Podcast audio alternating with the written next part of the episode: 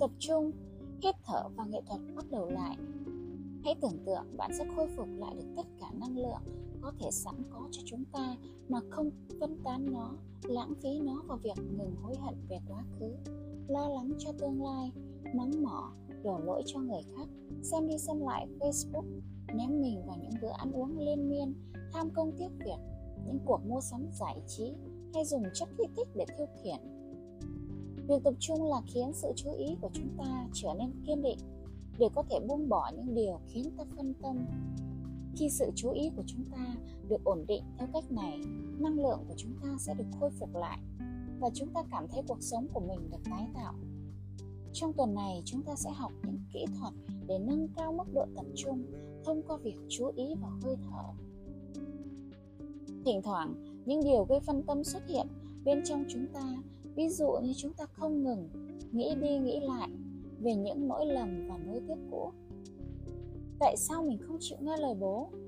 Hoặc là giá như mình cưới Jeffrey, hoặc nung nấu những bất công trước đây, sao cô ấy có thể buộc tội mình bất nghĩa như được chứ? Mình là người ủng hộ cô ấy cơ mà. Chúng ta tập trung vào những chuyện không thể làm lại hoặc dành năng lượng của mình cho việc tưởng tượng lại thái quá về một tương lai có thể không bao giờ xảy ra. Lỡ mình nói với hội đồng ý kiến của mình và họ bác bỏ thì sao? Hoặc lỡ họ ăn cắp ý tưởng và không ghi nhận công sức của mình thì sao? Mình sẽ nghỉ việc. Và rồi trở nên kích động quá mức về điều đó. Như thể những điều đau lòng mà chúng ta tưởng tượng đã xảy ra rồi vậy. Martin từng nói, tôi đã nghĩ đến một số việc rất kinh khủng về cuộc đời mình vài chuyện trong số đó đã thật sự xảy ra, hoặc chúng ta sống trong tâm trạng thường xuyên trì hoãn, khiến chúng ta không nhìn thấy được phút giây hạnh phúc viên mãn ngay trước mắt. Chúng ta tự nhủ rằng mình sẽ vui khi tốt nghiệp, khi giảm được 5 cân, khi mua được xe hơi, khi được thăng chức, khi được cầu hôn, khi bọn trẻ dọn ra ngoài. Và như rất nhiều điều gây phân tâm do thế giới bên ngoài mang lại. Ví dụ như những rằng co quen thuộc giữa gia đình và công việc ma trận thông tin giang ra suốt 24 giờ mỗi ngày. Văn hóa tiêu dùng ồn ào. Chúng ta thường cố gắng dùng tiền mua sự giải thoát khỏi nỗi đau. Xem những vật chất sở hữu là chiếc bùa may mắn giúp chúng ta chống lại những đổi thay, mất mát và cái chết. Nhà thơ William Wordsworth đã biết, có được rồi dùng hết. Chúng ta đang phí hoài những sức mạnh của mình. Và không chỉ có được rồi dùng hết chúng ta còn nhắn tin lướt web đăng trạng thái, tán gẫu trên skype, ghi âm kỹ thuật số.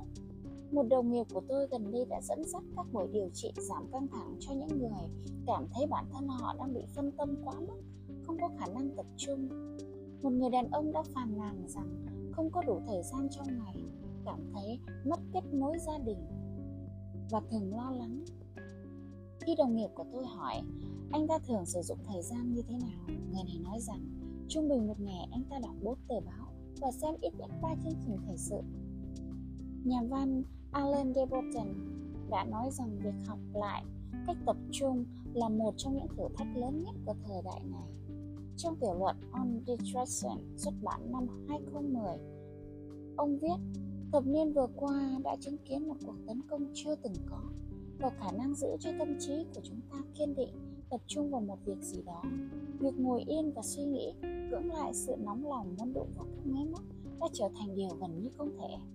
Linda Stone, cựu cố vấn của Apple và Microsoft, đã đưa ra một thuật ngữ mới là sự chú ý cục bộ liên tục Continuous Partial Attention để mô tả tình trạng xuất hiện tràn lan và gây kiệt sức mà bạn có thể thấy rất quen thuộc đó là làm nhiều việc cùng một lúc và nói rằng thực kỳ lạ cái tình trạng này được thúc đẩy bởi khao khát làm việc hiệu quả hơn và có nhiều thời gian rảnh dành cho bạn bè, gia đình và niềm vui.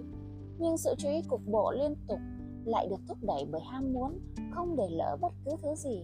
Chúng ta vừa nói chuyện điện thoại, vừa lái xe, vừa nói chuyện trên bàn ăn trong khi tay vẫn để dưới ngăn bàn không ngừng nhắn tin. Sự chú ý cục bộ liên tục gây ra một cảm giác giả tạo về sự khủng hoảng không ngừng cảm giác sống trong một thế giới chuyển động suốt 24 giờ mỗi ngày 7 ngày mỗi tuần.